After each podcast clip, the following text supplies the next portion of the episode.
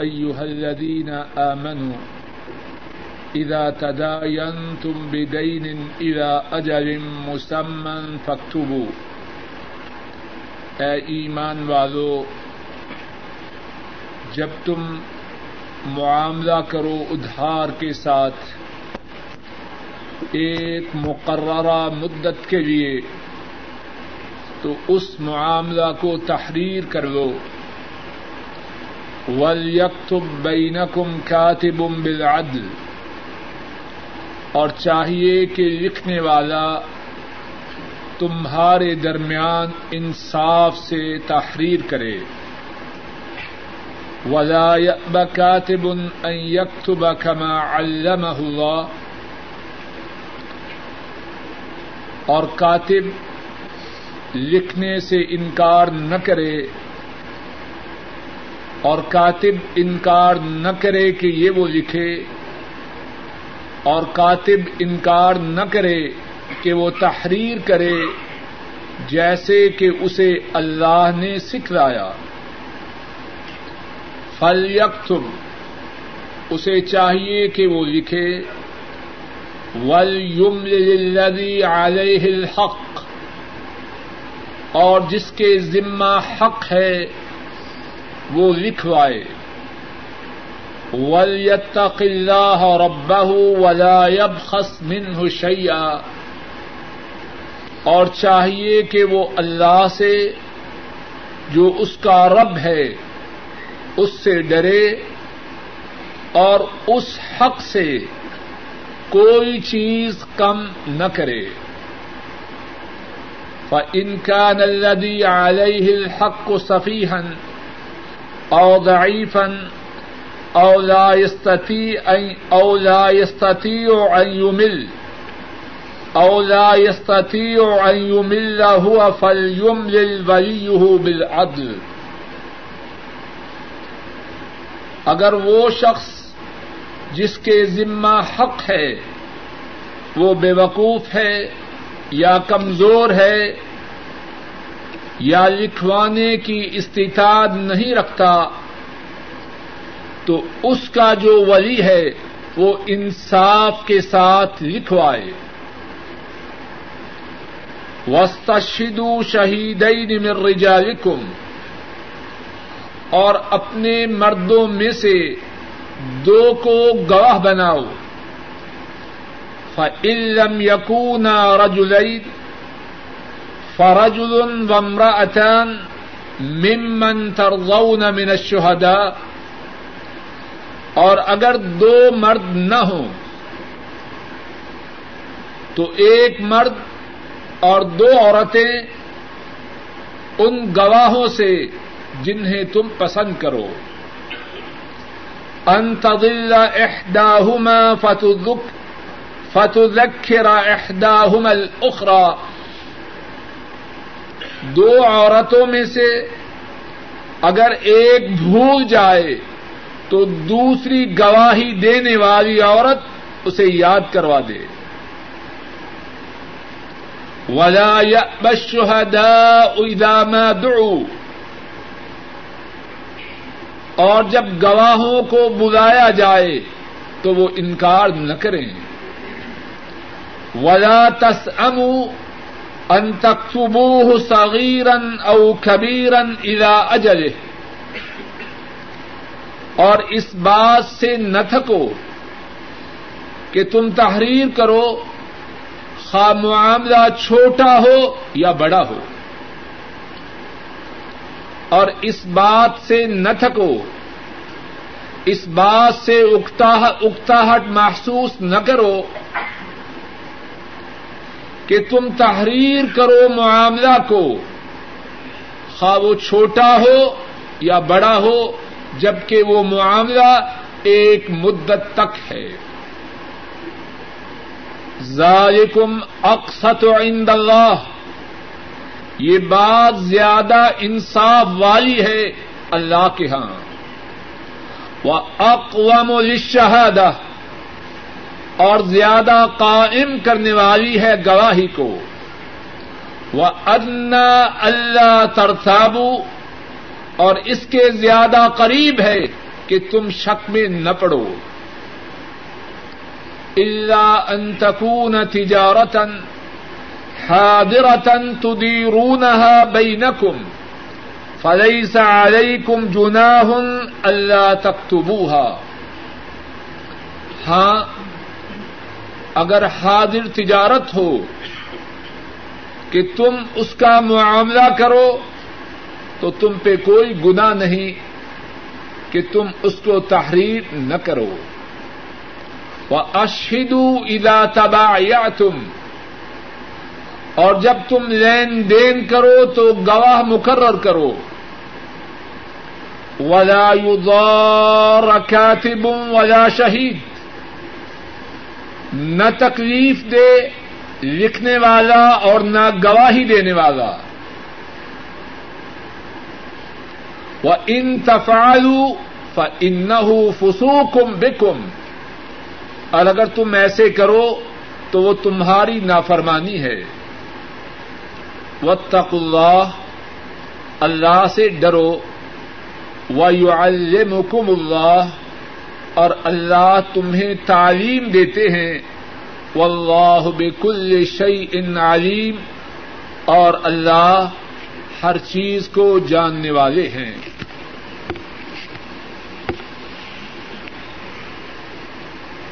قرآن کریم کی یہ آیت کریمہ تمام قرآن کریم میں جو آیات کریمہ ہیں ان سب سے زیادہ طویل اور لمبی ہے۔ اور اس آیت کریمہ کو آیت الدین کہتے ہیں کہ اس میں قرض کے متعلق متعلقہ جو احکامات ہیں، جو مسائل ہیں، وہ اللہ مالک الملک نے انسانوں کے لیے بیان فرمائے ہیں۔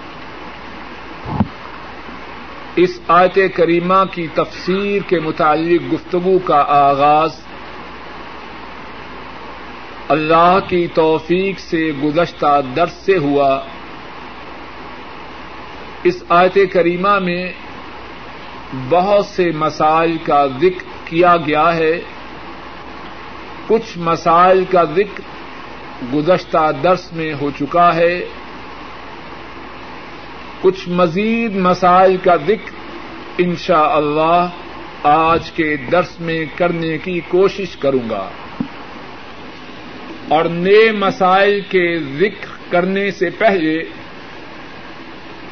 گزشتہ درس میں جن مسائل کا ذکر ہو چکا ہے، مختصر سے انداز میں ان کا ایک مرتبہ پھر ذکر کیے دیتا ہوں۔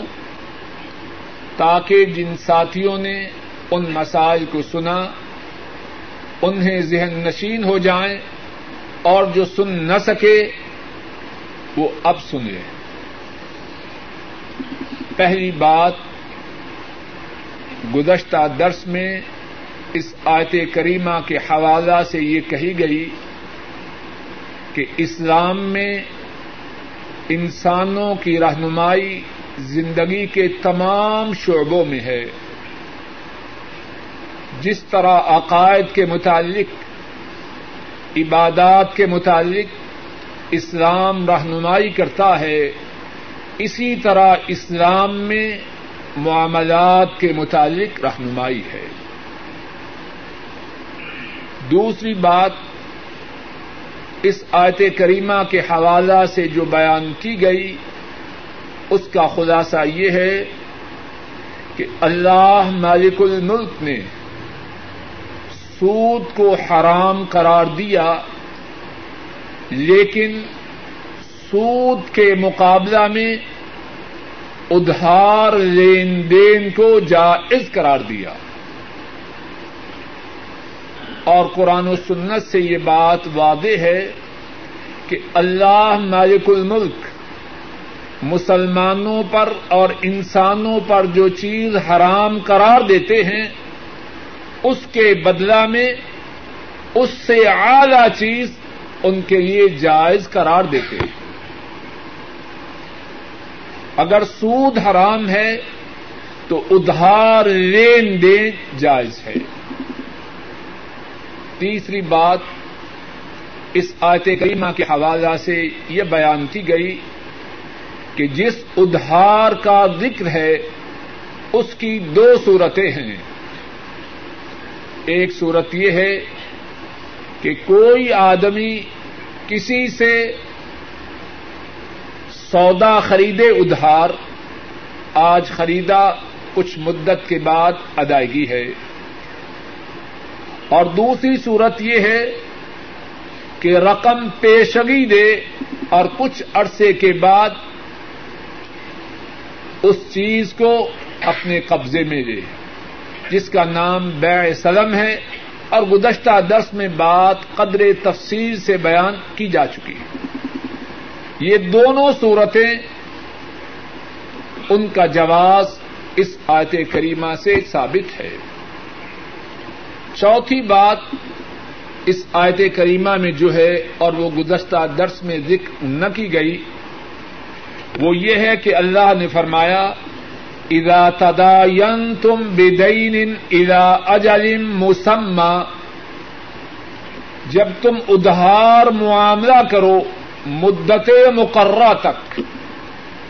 چوتھی بات یہ ہے کہ اگر کوئی شخص کسی سے پیش کی سودا کرے، مثال کے طور پر ایک شخص اس بات کا سودا کرتا ہے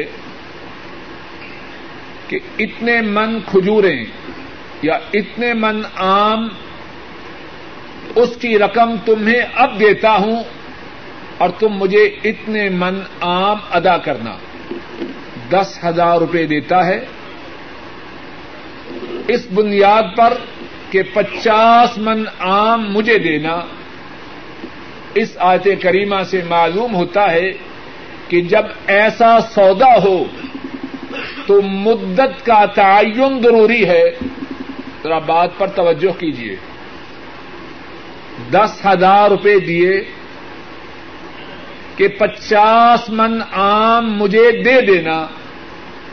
جب یہ سودا کرے تو اس کے ساتھ مدت کا تعین ضروری ہے۔ کب دے؟ اگر تعین نہ کیا جائے گا تو جھگڑے کا اندیشہ ہے۔ کبھی لینے والا جلدی کی خواہش کا اظہار کرے گا، کبھی دینے والا جلدی کی خواہش کا اظہار کرے گا۔ ہر آدمی اپنی اپنی مسحت کے تحت دینے میں جلدی یا دیری کا مطالبہ کرے گا۔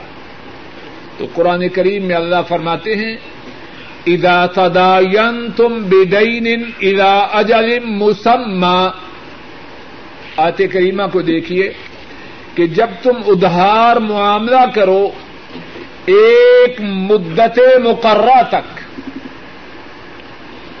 جو بے سلم پیش کی رقم دے کے سودا کیا جائے، اس میں مدت کا تعین کیا جائے۔ بات کو مدت کے تعین کے بغیر نہ چھوڑا جائے کہ اس سے جھگڑا پیدا ہوگا۔ پانچویں بات اس آیت کریمہ کے حوالہ سے یہ ہے کہ اللہ مالک الملک نے ادھار لین دین کرنے والوں کو حکم دیا ہے فختبو ادھار معاملہ کو لکھ لو۔ اب آج کے درس میں قدر اضافہ اس کے ساتھ یہ ہے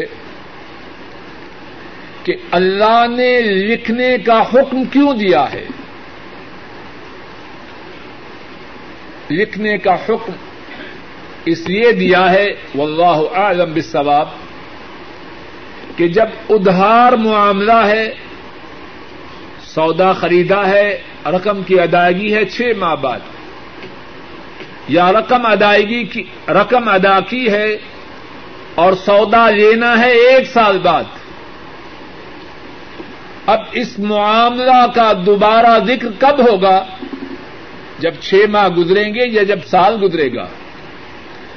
اتنی لمبی مدت گزرنے کے بعد اس بات کا احتمال ہے کہ بات بھول جائے یا بات میں شک پیدا ہو جائے یا کسی کی نیت میں فطور آ جائے اور جب تحریر سامنے ہوگی نہ شک کا امکان ہے اور نہ نیت کی خرابی کی وجہ سے جھگڑے کا امکان ہے تو پانچویں بات یہ ہے کہ اللہ نے ادھار معاملہ کے تحریر کا حکم دیا ہے اور اس میں حکمت یہ ہے کہ بھولنے کے، شک و شبہ کے، جھگڑے کے امکانات زیادہ ہیں۔ لکھنے سے ان امکانات کے خاتمہ کی اللہ سے توقع ہے۔ چھٹی بات یہ ہے اور یہ گزشتہ درس میں گزر چکی ہے۔ کہ اگر کوئی شخص ادھار معاملہ کرے اور نہ لکھے، تو کیا وہ گناگار ہے؟ اس کے متعلق بات گزر چکی ہے کہ عام علماء امت کی یہ رائے ہے کہ اللہ رب العزت نے یہ جو حکم دیا ہے، یہ استحباب کے لیے ہے، بہتری کے لیے ہے۔ اگر لکھ لیا تو تمہارے لیے بہتر ہے، اگر نہ لکھا تو نہ لکھنے کی وجہ سے تم گناگار نہیں۔ ساتویں بات اس آیت کریمہ کے حوالہ سے یہ ہے کہ جس میں لکھنے کی استطاعت ہو اور اس کو کہا جائے کہ ہمارا ادھار کا معاملہ تحریر کر دو۔ تو وہ اس مطالبہ، اس طلب کو پورا کرے۔ اگر کوئی اسے لکھنے کے لیے کہے، تو اس کو لکھ دے۔ اور یہ بات گزشتہ درس میں قدر تفصیل سے گزر چکی ہے۔ آٹھویں بات اس کے ساتھ ہی یہ ہے کہ لکھنے کا جو یہ حکم ہے، کیا یہ واجب ہے یا مستحب ہے؟ اگر کسی سے کہا جائے کہ یہ ادھار کا معاملہ ہمیں تحریر کر دو کیا لکھ کے دینا اس پہ واجب ہے یا مستحب ہے؟ عام علماء امت کی رائے ہے کہ اس پہ واجب نہیں۔ اگر نہ لکھے تو اس پہ گنا نہیں، لیکن اگر لکھ دے تو اس کے لیے باعث اجر و ثواب ہے۔ نوی بات اس آیت کریمہ کے حوالہ سے یہ ہے کہ کون لکھوائے؟ وہ لکھوائے جس کے ذمہ واجب ہے۔ جس کے ذمہ رقم واجب ہے یا مال کا دینا واجب ہے۔ ایک شخص نے گاڑی خریدی۔ اور اس شرط پہ خریدی، ایک سال بعد اس کی رقم ادا کروں گا۔ اب اس لین دین کی تحریر کون کروائے؟ جس نے خریدی۔ ایک شخص نے دس ہزار روپیہ دیا کہ ایک سال کے بعد دوسرا شخص اسے پچاس من آم دے گا۔ یہ تحریر کون کروائے؟ بولیے۔ جس نے دس ہزار روپیہ لیا ہے، اس نئی بات کے ساتھ ایک نئی بات یہ ہے کہ اللہ رب العزت نے یہ جو حکم دیا ہے کہ وہ لکھوائے جس کے ذمہ رقم ہے یا جس کے ذمہ سودا دینا ہے، اس حکم میں کیا حکمت ہے؟ بات سمجھ آ رہی ہے کہ نہیں؟ جی کیا حکمت ہے؟ بعض مفسرین اللہ کی ان پہ رحمتیں ہوں، بتلاتے ہیں، بیان فرماتے ہیں۔ اس میں حکمت یہ ہے کہ جس کے ذمہ دس ہزار روپے ہیں، جس کے ذمہ قرض ہے یا سودے کا دینا ہے، جب وہ ڈکٹیٹ کروائے گا، جب وہ لکھوائے گا تو اس لکھوانے میں اس کا اقرار ہے۔ بات میں اور زیادہ پختگی ہے۔ اب یہ جو تحریر ہے، یہ خاص طور پر کس کے لیے ہے؟ جو اپنے ہاتھ سے اپنا حق دے چکا ہے۔ گاڑی والے نے گاڑی دے دی ادھار۔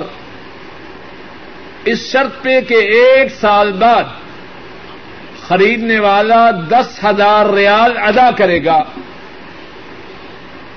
اب دو دو پارٹیز ہیں، ایک گاڑی والا، ایک جس نے ایک سال بعد رقم دینی ہے۔ اب کس کے حقوق کی زیادہ حفاظت کا اہتمام کرنا چاہیے؟ گاڑی والے کے حقوق کا یا لینے والے کے حقوق کا؟ بولیے۔ گاڑی والا گاڑی دے چکا ہے، خالی ہاتھ ہے۔ خالی ہاتھ ہے۔ اب جب جس کے ذمہ گاڑی کی رقم ہے، جب وہ تحریر کروائے، تو کیا اس کے تحریر کروانے میں اس بات کی مزید پختگی نہیں کہ وہ اقرار کر رہا ہے کہ میرے ذمہ یہ رقم ہے۔ آخر میں اس کے دستخط بھی ہیں۔ گواہوں کی گواہی بھی ہے، لیکن یہ تحریر بھی کس کی ہے؟ یہ بھی اس کی ہے جس کے ذمہ رقم ہے۔ اور اگر کوئی شخص سودا کی خریداری کے لیے پیش کی رقم دے، تو پھر تحریر کون کروائے؟ بولیے۔ جس نے سودا ایک سال بعد چھ ماہ بعد دینا ہے، وہ لکھوائے جس کے ذمے ہے۔ اللہ کا ہر حکم اللہ کا ہر حکم حکمت والا ہے۔ اس میں انسانوں کے لیے خیر ہے۔ انسان اس پہ عمل کریں تو سعادت مند بنے دنیا میں آخرت میں۔ اس پہ عمل نہ کریں دنیا میں بھی بدبخت اور آخرت میں بھی بدبخت۔ دسویں بات اس آیت کریمہ میں یہ ہے کہ لکھوانے والا جس کے ذمہ حق ہے، جس کے ذمہ قرض ہے، جس کے ذمہ سودا کو ادا کرنا ہے۔ فرمایا ول یتق اللہ ربہ اب وہ یہ نہ سمجھے کہ مجھے لکھوانے کا اختیار ہے، جیسے چاہوں ویسے لکھوا لوں لوگ کہتے ہیں نا، اللہ معاف کرے۔ کسی ایسے سے لکھواؤ کہ داؤ ہمارے حق میں بھی ہو اور دوسری پارٹی کو پتا بھی نہ چلے۔ ایسی کاریگری لوگ کرتے ہیں کہ نہیں؟ فرمایا ول یتق اللہ ربہ جسے لکھنے کا اختیار دیا گیا ہے۔ ساتھی، تھوڑے تھوڑے آگے ہو جائیں لکھوانے کا اختیار دیا گیا ہے، اسے یہ یاد کروایا گیا، اسے یہ تبدیل کروائی گئی۔ اگر تو چالاک ہے، ہوشیار ہے، شاطر ہے، کلیور ہے، تو یاد رکھ۔ سارا معاملہ کس کے سامنے ہو رہا ہے؟ اللہ کے سامنے ہو رہا ہے۔ اور وہ اللہ وہ ہیں جو تیرے سینے کے بھیدوں سے آگاہ ہے ول اللہ ربہ جسے لکھوانے کا اختیار دیا گیا ہے۔ وہ یہ نہ سمجھے کہ اب جیسے چاہے لکھوا لے۔ اگر دوسری پارٹی کمزور ہے یا اس کی عقل یا اس کی عقل یا فہم کچھ کم ہے تو ان کو ڈانٹ دے جائے۔ ولیتق اللہ ربہ لکھواتے وقت اپنے اللہ سے ڈرتا رہے۔ جو اللہ اس کو پالنے والے ہیں، اس کے رب ہیں۔ اور یاد رکھنے کی بات یہ ہے ساری باتیں یاد رکھنے کی ہیں، اس بات پہ خاص توجہ دینی چاہیے۔ انسانوں کو چاہیے، سب انسانوں کو، اور خصوصاً جو مسلمان ہونے کا دعوی کرے، جس سے بھی معاملہ کرے، معاملہ کرتے وقت اپنے رب سے ڈرتا رہے۔ اور بڑے دکھ اور افسوس کی بات ہے میرے اور آپ سب کے متعلق اللہ منشاء اللہ۔ ہم میں سے بہت زیادہ معاملہ کرتے وقت عرش والے رب کو بھول جاتے ہیں۔ اگر سامنے طاقتور ہے تو کسر کھانے کے لیے بھی تیار ہے۔ اور اگر سامنے کمزور ہے تو کہتے ہیں شکار ہاتھ آیا ہے۔ اور ساتھ دوسرے ساتھی سے آنکھوں سے بات کرتے ہیں۔ یار، شکار کوئی روز تو نہیں ملتے۔ کسی پر ظلم کرنے والا۔ اللہ مالک کے غضب کو دعوت دینے والا ہے۔ اگر وہ کمزور ہے، تو اس کا رب تو کمزور نہیں۔ اگر وہ سمجھ میں، چالاکی میں تجھ سے کم ہے تو تیری چالاکیوں کی اللہ کے ہاں کیا حیثیت ہے؟ دسویں بات اس آیت کریمہ کے حوالہ سے یہ ہے ول اللہ رب ادھار معاملہ کو لکھوانے والا اپنے رب سے ڈرتا رہے۔ اور پھر مقرر تاکیدن کہتا ہوں، ہم سب جس سے بھی معاملہ کریں اپنے والدین سے، اپنی اولاد سے، اپنے گھر والوں سے، اپنے رشتے داروں سے، ان سے جو ہمارے ماتحت ہیں، ان سے جو ہمارے اوپر ہیں، جس سے بھی معاملہ کریں، اللہ سے ڈرتے ہوئے کریں۔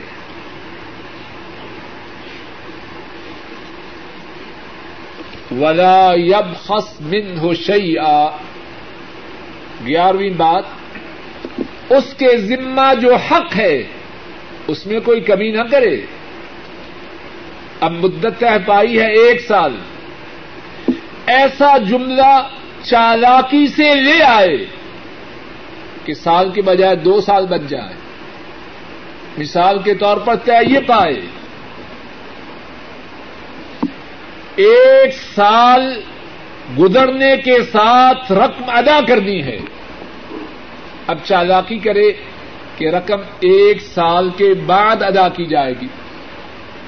اور جب سال گزر جائے تو پھر کہے، میں نے تو تحریر، دیکھو تحریر، اس میں تو یہ ہے ایک سال کے بعد ادا کرنی ہے۔ اب دو سال ہوں تب بھی ایک سال کے بعد ہے، دس سال ہو تب بھی ایک سال کے بعد ہے۔ ایسی چالاکی اور دغابادی نہ کرے۔ ولا یب خس من دوسرے کے جو حقوق ہیں، ان میں کوئی کمی نہ کرے۔ بارہویں بات، اگر وہ شخص جس کے ذمہ کچھ واجبات ہیں، مال کی صورت میں، نقدی کی صورت میں یا سودے کی صورت میں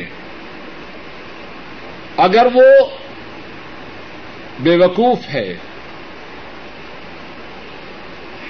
یا کمزور ہے یا لکھوانے کی استطاعت نہیں رکھتا، تو پھر کون لکھوائے؟ اس کا جو ولی ہے۔ اور پھر شاید اس میں وہی حکمت ہے کہ جب دینے والا کمزور ہے بے وقوف ہے، لکھوانے کی طاقت نہیں رکھتا تو جب اس کا ولی، اس کا گارڈین اس کا سرپرست، اس کا وکیل، اس کا نمائندہ جب وہ لکھوائے گا، تو جس بات کی ذمہ داری وہ اٹھائے گا، اس ذمہ داری کا تعلق اس سے ہوگا جس کی طرف سے وہ ذمہ داری اٹھا رہا ہے۔ پھر وہی اقرار والی بات۔ اگر وہ نہیں لکھوا رہا اور اس کا نمائندہ لکھوا رہا ہے تو نمائندہ اقرار کر رہا ہے اور نمائندے کا اقرار اس کا انکار، اس کا اقرار ہے۔ تیرہویں بات، فرمایا کہ یہ جو ولی آیا ہے، یہ جو نمائندہ آیا ہے، یہ جو اس کا وکیل آیا ہے، یہ بھی چالاکی نہ کرے۔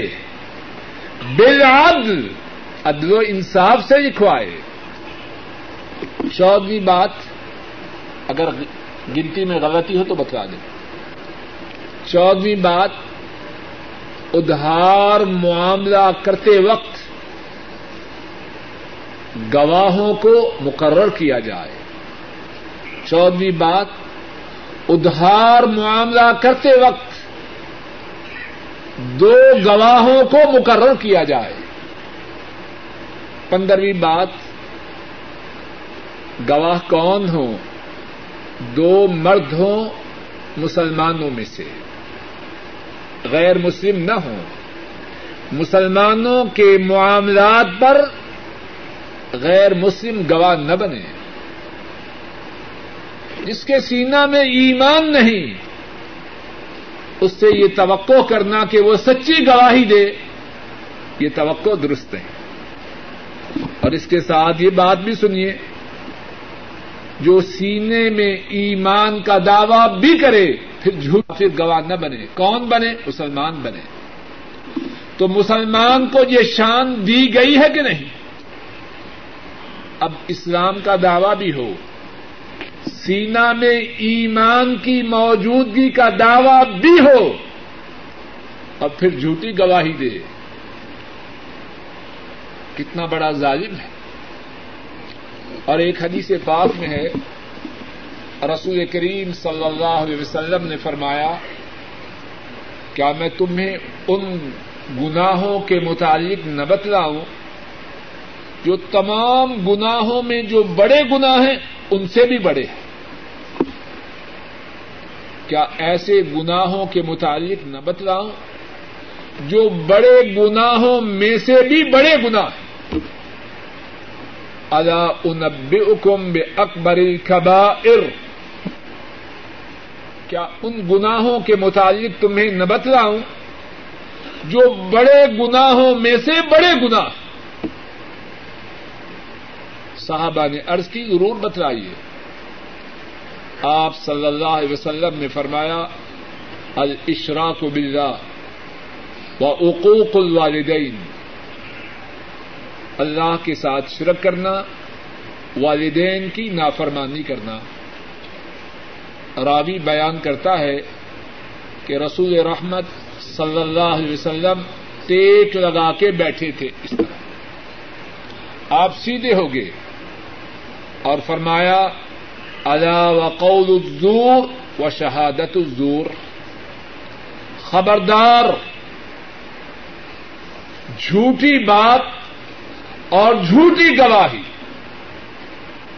یہ بڑے بڑے گناہوں میں سے جو بڑے گناہ ہیں، ان میں سے دو گنا یہ ہے جھوٹ بکنا اور جھوٹی گواہی دینا۔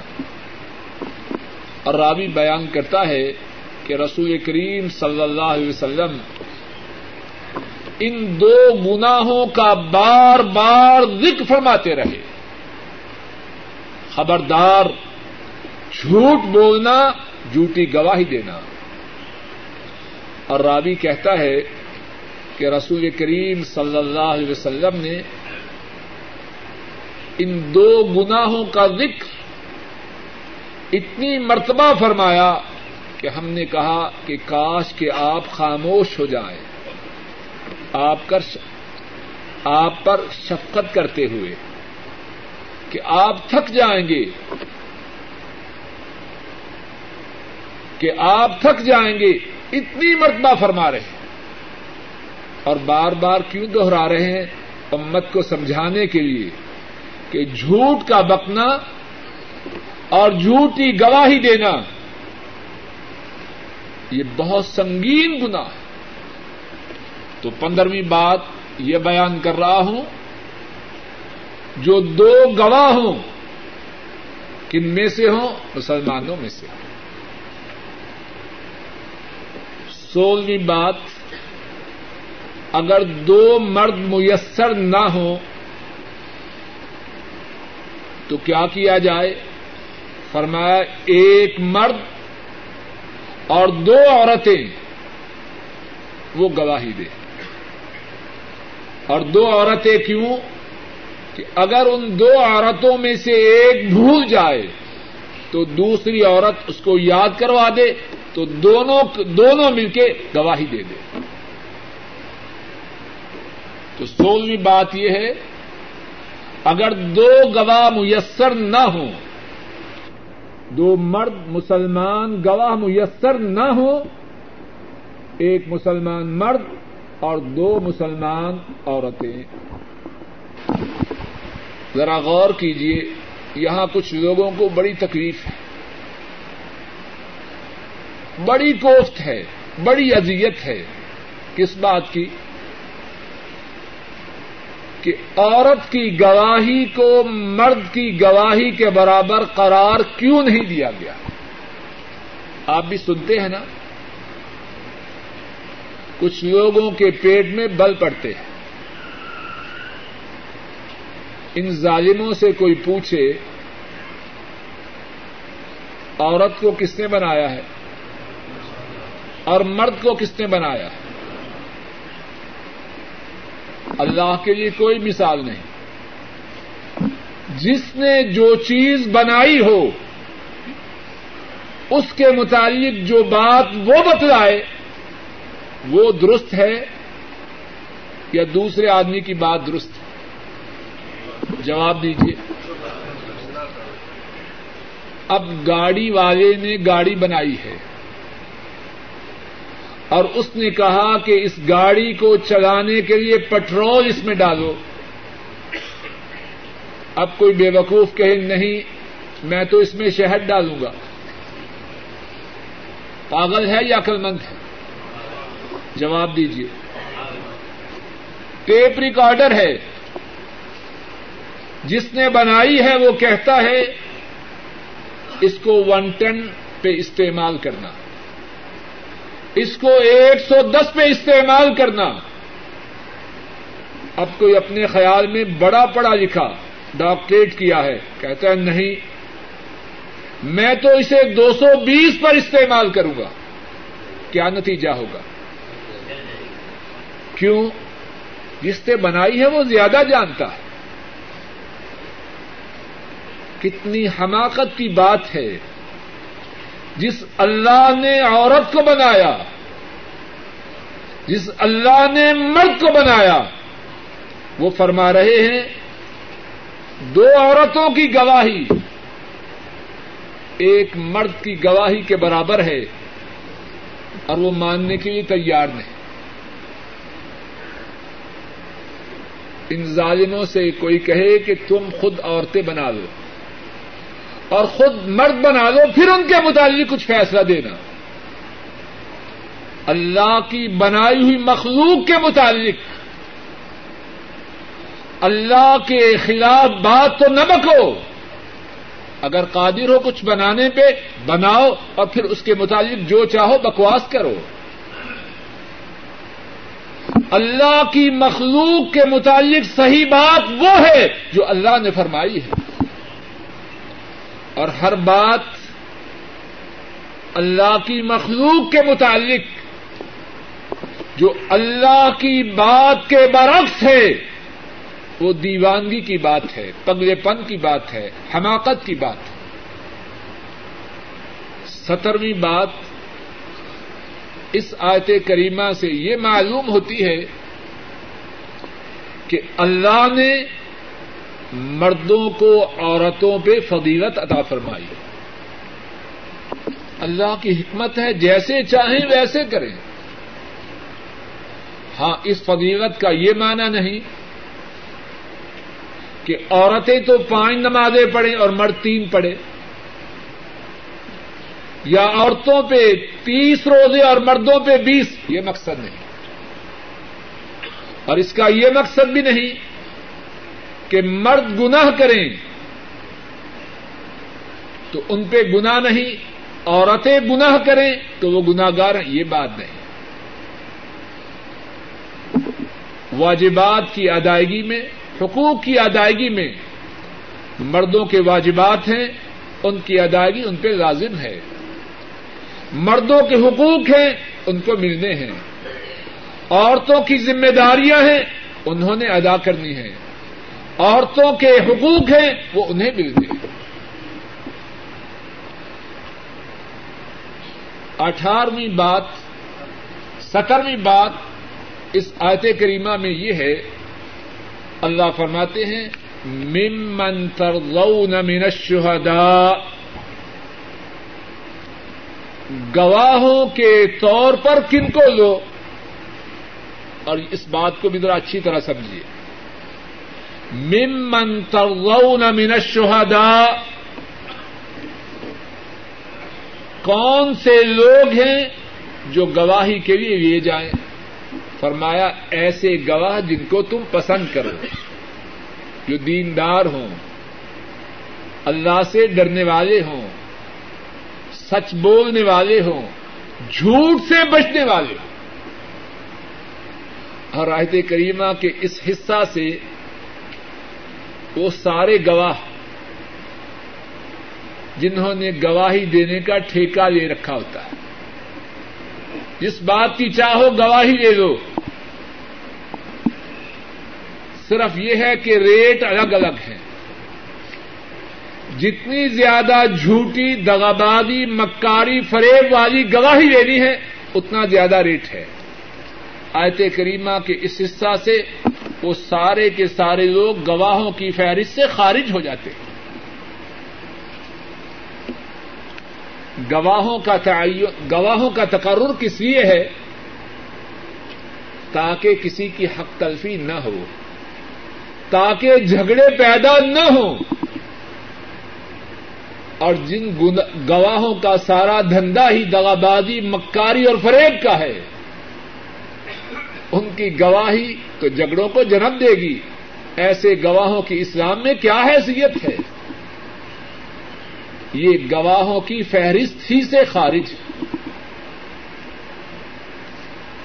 اٹھارہویں بات، جو اس آیت کریمہ کے حوالہ سے ہے، وہ یہ ہے کہ دو عورتوں کا تعین بطور گواہ کے ایک مرد کی بجائے کیوں کیا گیا؟ فرمایا، ان تضل احداہما فتذق فتذکر احداہما الاخرى۔ اگر ایک عورت بھول جائے، تو دوسری اسے یاد کروا دے۔ اور اس سے یہ بات سمجھ میں آتی ہے کہ معاملات کو عورتیں مردوں کی نسبت زیادہ بھولنے والی۔ انیسویں بات اس آیت کریمہ میں یہ ہے، ولا يأب الشهداء اذا ما جب گواہوں کو بلایا جائے، تو پھر وہ انکار نہ کرے اب اس کی گواہی ثبت ہو چکی ہے۔ اب وقت آیا گواہی دینے کا۔ اب وہ جانے سے انکار کر رہا ہے۔ فرمایا، ایسے نہ کرے۔ اور پھر اس کے بعد فرمایا، معاملہ چھوٹا ہو یا بڑا؟ جب معاملہ نقد نہیں، ادھار ہے، تو اس کے لکھنے میں اکتاحت محسوس نہ کرو۔ اس کے لکھنے میں کاہلی اور سستی نہ کرو۔ آیت کریمہ کے اس حصہ میں پہلی بات کی تاکید ہے۔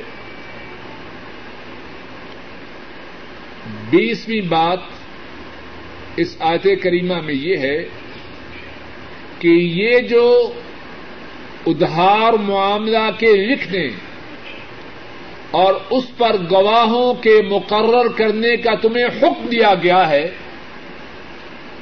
اس میں کیا مسلحت ہے؟ آیت کریمہ میں بیسویں بات یہ ہے کہ اللہ رب العزت نے اس مسلحت کو بیان کر دیا۔ فرمایا، ایسا کرنا تمہارے لیے اللہ کے یہاں زیادہ عدل و انصاف والا ہے اور گواہی کو زیادہ قائم کرنے والا ہے اور اس کے قریب ہے کہ تم شک و شبہ میں نہ پڑو. تو بیسویں بات یہ ہے کہ تحریر کا جو حکم ہے اس میں خیر ہے۔ جو تحریر کرے گا، وہ اللہ سے ثواب پائے گا۔ جو تحریر کرے گا، وہ جھگڑوں سے بچ جائے گا۔ نہ کسی کا حق کھائے، نہ کوئی اس کا حق کھائے۔ شک و شبہ سے دور ہو جائے گا۔ اور یہاں ذرا رک جائیے۔ کچھ ساتھی ایسے ہیں اگر ان کا معاملہ ہو کسی سے ادھار کا، کسی سے قرض مانگے، دوسرا ساتھی دینے پہ تیار ہو جائے اور پھر کہے، ذرا یار تحریر کر لیں تو وہ قیامت بپا کر دیتے ہیں۔ کہتے ہیں، اس نے میرا اعتماد نہیں کیا۔ توجہ سے سنیے۔ قرآن کریم کی بات بیان کرنے اور سننے کا مقصد کیا ہے؟ جواب دیجیے اس پر عمل کرے۔ اگر بیان کر کے سن کے عمل نہ کیا تو معاذ اللہ یہودیوں والی عادت ہم میں نہ آ جائے۔ کہ ان کی مثال ایسے ہے کہ علم بہت ہے، لیکن ایسے ہی ہے جیسے گدے کی پشت پہ کتابوں کا بوجھ ہو۔ بات کرنے، سننے اور سنوانے کا مقصد تو یہ ہے کہ کہنے والے اور سننے والوں کی زندگی میں بات آ جائے۔ بہت سے ساتھی ہیں، نمازی ہیں، دین سے تعلق رکھنے والے ہیں۔ اگر ان سے معاملہ ہو جائے اور کہا جائے کہ بھائی ذرا تحریر کر لیں اور دو گواہ لے آؤ، فوراً کہے گا، اپنی رقم اپنے پاس رکھو اس بے عزتی سے میرے لیے بہتر ہے کہ میں تمہاری رقم ہی نہ لوں۔ اس عقل مند نے یا بے وقوف نے اللہ کی باتوں کو سمجھا ہی نہیں۔ اب اللہ اہل ایمان کو جو حکم دے رہے ہیں، کس زمانہ مبارک میں؟ اس زمانہ مبارک میں جو تمام زمانوں میں سب سے اعلی و افضل ہے۔ اور سب سے پہلے رسول کریم صلی اللہ علیہ وسلم کے بعد اس آیت کریمہ کے مخاطب کون تھے؟ بولیے حضرات صحابہ۔ اور وہ وہ ہیں اللہ کی ساری پیدا کی ہوئی مخلوق میں جتنے انسان ہیں، ان میں انبیاء رسولوں کے بعد سب سے اعلی و افضل ہے، ہمارا یہ ایمان ہے۔ جس طرح رسول کریم صلی اللہ علیہ وسلم تمام انبیاء کے، تمام رسولوں کے امام و قائد ہیں، اسی طرح ان کے ساتھی تمام انبیاء رسولوں کے ساتھیوں سے بھی اعلی افضل ہے۔ ان کو حکم ہے ادھار معاملہ کے تحریر کرنے کا۔ اب کون ظالم اپنے متعلق یہ دعوی کرے کہ وہ اللہ کے رسول صلی اللہ علیہ وسلم کے ساتھیوں سے آگاہ ہے۔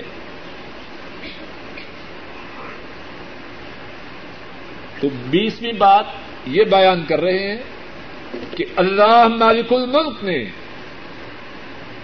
اس آیت کریمہ کے اس حصہ میں لکھنے کی جو حکمت ہے، اس کو بھی بیان کیا۔ اس آیت کریمہ میں جو باقی باتیں ہیں، اللہ کی توفیق سے ان کا ذکر آئندہ درس میں کیا جائے گا۔ اللہ مالک الملک اپنے فضل و کرم سے کہنے والے کو اور سب سننے والوں کو قرآن کریم کے پڑھنے، قرآن کریم کے پڑھانے، قرآن کریم کے سمجھنے، قرآن کریم کے سمجھانے کی توفیق عطا فرما۔ اے اللہ، بات کے کہنے اور بات کے سننے میں جو غلطی ہوئی ہے، جو کوتاہی ہوئی ہے، اے اللہ اس کو معاف فرما۔ اے اللہ جو ٹھیک بات کہی اور سنی گئی ہے، اے اللہ اس کو قبول فرما۔ اے اللہ اس کو قبول فرما۔ اے اللہ اس کو قبول فرما۔ اے اللہ اس کو ہماری نجات کا سبب بنا۔ اے اللہ اس کو اپنے تقرب کا سبب بنا۔ اے اللہ، آپ سے انتہائی آجزی سے درخواست کرتے ہیں کہ جس طرح آپ نے ہم سب کو اب یہ موقع عطا فرمایا کہ آپ کے قرآن کریم کو سمجھنے اور سمجھانے کے لیے اکٹھے ہوں۔ اے اللہ، جب تک ہم سب کی زندگی باقی ہے، اے اللہ، اس نعمت سے محروم نہ کرنا۔ اے اللہ، قرآن کریم کے سمجھنے اور سمجھانے کے لیے، اپنے وقت کو صرف کرنے کی جو نعمت آپ نے اب ہمیں عطا فرمائی ہے۔ اے اللہ، یہ اتنی بڑی نعمت ہے۔ مرتے دم تک اس نعمت کا شکریہ ادا کرنے کے لیے سیدا میں رہیں۔ اے اللہ، آپ کی اس نعمت کا شکریہ ادا نہیں کر سکتے۔ لیکن اے اللہ، آپ سے انتہائی آجزانہ درخواست ہے۔ جب تک زندگی ہے اس نعمت سے ہمیں نوازتے رہنا۔ اے اللہ، اس نعمت سے ساری زندگی نوازتے رہنا۔ اے اللہ، اس نعمت سے ساری زندگی نوازتے رہنا۔ اے اللہ، ہمارے گناہوں کو معاف فرما۔ اے اللہ، ہمارے گناہوں کو معاف فرما۔ اے اللہ، ہمارے گناہوں کو معاف فرما۔ اے اللہ، ہمارے بوڑھے ماں باپ پہ خصوصی فضل و کرم فرما۔ اے اللہ ہمارے بوڑھے ماں باپ پہ رحم فرما۔ اے اللہ ہمارے بوڑھے ماں باپ پہ رحم فرما۔ اے اللہ ہمارے بوڑھے ماں باپ پہ رحم فرما۔ اے اللہ ہمارے بوڑھے ماں باپ پہ رحم فرما۔ اے اللہ ہمارے بوڑھے ماں باپ پہ رحم فرما۔ اے اللہ ان کی پریشانیوں کو دور فرما۔ اے اللہ ان کی پریشانیوں کو دور فرما۔ اے اللہ ان کی پریشانیوں کو دور فرما۔ اے اللہ ان کی نصرت و عینت فرما۔ اے اللہ ان کی نصرت و عینت فرما۔ اے اللہ ان کی نصرت و مدد فرما۔ اے اللہ ان کی نیک حاجات کو پورا فرما۔ اے اللہ ان کی نیک حاجات کو پورا فرما۔ اے اللہ ان کی نیک حاجات کو پورا فرما۔ اے اللہ ان کی پریشانیوں کو دور فرما۔ اے اللہ ان کی پریشانیوں کو دور فرما۔ اے اللہ ان کی پریشانیوں کو دور فرما۔ اے اللہ ہمارے والدین کی بیماریوں کو دور فرما۔ اے اللہ ہمارے بوڑھے ماں باپ کو ایمان والی، عافیت والی، صحت والی، اطمینان و سکون والی زندگی نصیب فرما۔ اے اللہ جن کے ماں باپ فوت ہو چکے ہیں، ان کے گناہوں کو معاف فرما۔ ان کے دراجات کو بلند فرما۔ ان کی خبروں کو جنت کی باغیچہ بنا۔ اے اللہ ہمارے جو اعزا قاری فوت ہو چکے ہیں، اے اللہ ہمارے دادا ہماری دادیاں، ہمارے نانا، ہماری نانیاں اور دیگر جو اعزا و قارب اسلام کی حالت میں فوت ہو چکے ہیں، اے اللہ ان سب کے گناہوں کو معاف فرما، ان کے دراجات کو بلند فرما، ان کی خبروں کو جنت کی باغیچہ بنا۔ اے اللہ ہمارے جو بہن بھائی فوت ہو چکے ہیں، ان کے گناہوں کو معاف فرما، ان کے دراجات کو بلند فرما، ان کی قبروں کو جنت کی باغیچہ بنا، ان کے پسمانگان پر نظر کرم فرما۔ اے اللہ ہمارے جو بہن بھائی زندہ ہیں ان پہ رحم فرما۔ اے اللہ ہمارے بہن بھائیوں پہ رحم فرما۔ اے اللہ ہمارے بہن بھائیوں پہ رحم فرما۔ اے اللہ، ان کی نیک حاجات کو پورا فرما۔ اے اللہ، ان کی نیک حاجات کو پورا فرما۔ اے اللہ، ان کی نیک حاجات کو پورا فرما۔ اے اللہ، ان کی پریشانیوں کو دور فرما۔ اے اللہ، ان کی پریشانیوں کو دور فرما۔ اے اللہ، ان کی پریشانیوں کو دور فرما۔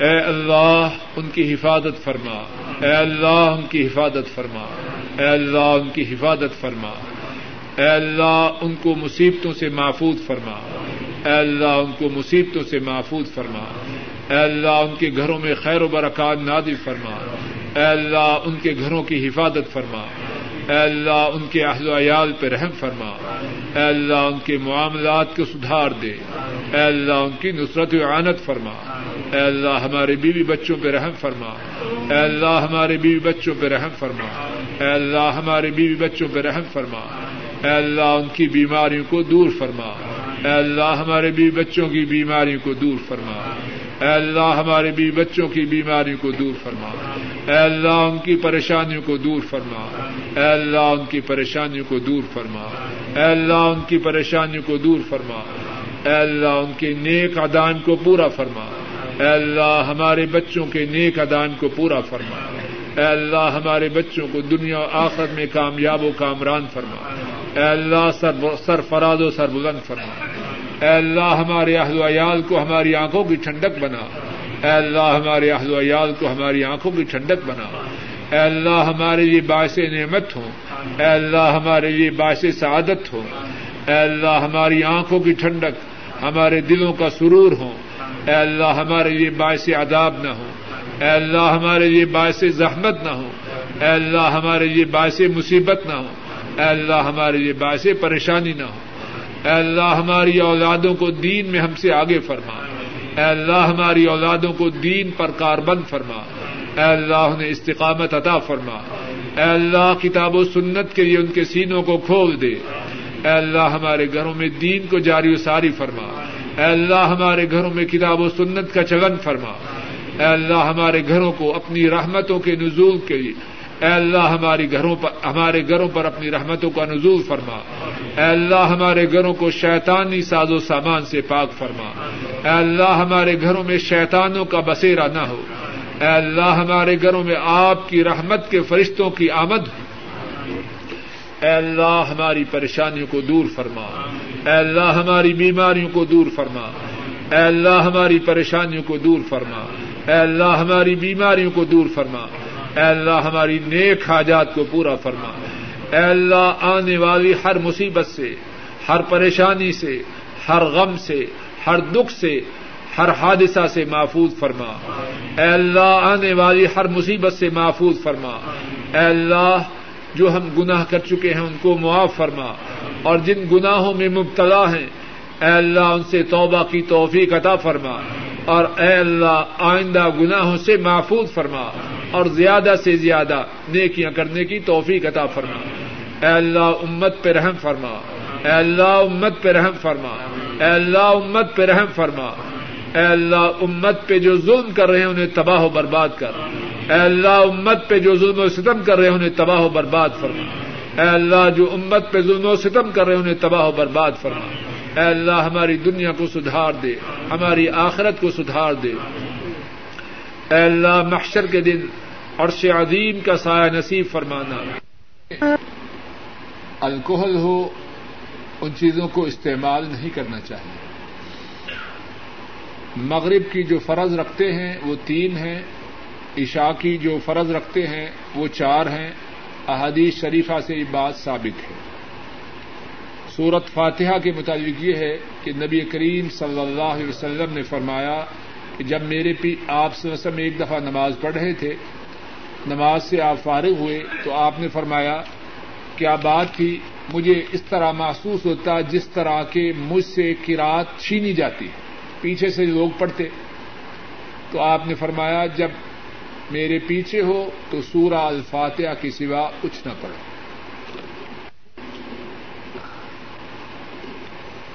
سوال ہے، دلچسپ سوال ہے، کیا حضرت شیخ محی الدین عبد القادر جیلانی تمام اولیاء اللہ سے مرتبے کے لحاظ سے سب سے بلند ہے جواب یہ ہے کہ کسی کے مرتبہ کا علم یا قرآن کریم سے ہوتا ہے یا اللہ کے رسول صلی اللہ علیہ وسلم کے فرمان سے ہوتا ہے۔ اس کے علاوہ کسی کے متعلق کوئی فیصلہ کرنا اس کی کسی کو اجازت ہے صحیح بخار توجہ سے سنیے۔ اور بات ساتھی ہیں، اگر ایسی بات کی جائے تو کہتے ہیں، دیکھو، یہی تو گستاخ ہے۔ صحیح بخاری میں حدیث ہے حضرت صلی اللہ علیہ وسلم کے ایک ساتھی دنیا سے رخصت ہوئے۔ ایک مسلمان عورت کہنے لگی کہ یہ جنتی ہیں آپ نے فرمایا، تجھے کس نے بتلایا یہ جنتی آپ ناراض ہوئے۔ آپ کے صحابی ہیں۔ کہنے والی آپ کی صحابیاں ہیں۔ اجازت نہیں کسی کے متعلق کوئی یہ فیصلہ کرے کہ اس کی شان اللہ کے ہاں بڑی بلند ہے۔ اس کے متعلق یا تو اللہ بتلائیں یا اللہ کے رسول بتلائیں۔ خاص کسی کے متعلق یہ کہنا کہ اللہ کے ہاں اس کی شان بڑی بلند ہے، کسی کو اجازت ہے امام بخاری راہ اللہ نے اپنی کتاب میں ایک باب باندھا ہے، ایک چیپٹر ہے کہ کسی کے متعلق یہ نہ کہا جائے کہ وہ شہید ہے۔ اللہ جانے کون شہید ہے۔ ہاں یہ کہا جائے کہ ہمارے خیال میں وہ اچھا ہے۔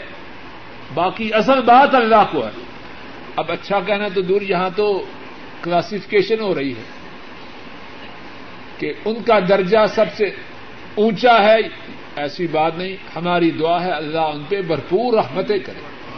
اور انہوں نے دین کی جو جو خدمات کی، اللہ انہیں قبول فرمائے۔ اور دوسری بات انہوں نے، ساتھی نے یہ کہی ہے کہ ذرا ان کی کرامات کا بھی کچھ ذکر کیجیے اچھا کیا کہ انہوں نے سوال کیا۔ بہت اچھا سوال کیا۔ بات وہ ہونی چاہیے جو قرآن کریم سے ثابت ہو۔ رسول کریم سسم کی سنت سے ثابت ہو۔ ذرا بھائی توجہ سے سنیے۔ بات وہ کہی جائے جو پکی ہو۔ اور پکی بات کہاں ہے؟ یا قرآن کریم میں؟ بولیے، اور یا رسول کریم صلی اللہ علیہ وسلم کی سنت میں۔ اب باقی باتیں۔ ہو سکتا ہے ساری سچی اور ہو سکتا ہے ساری جھوٹی۔ کچھ ہے پتا کسی؟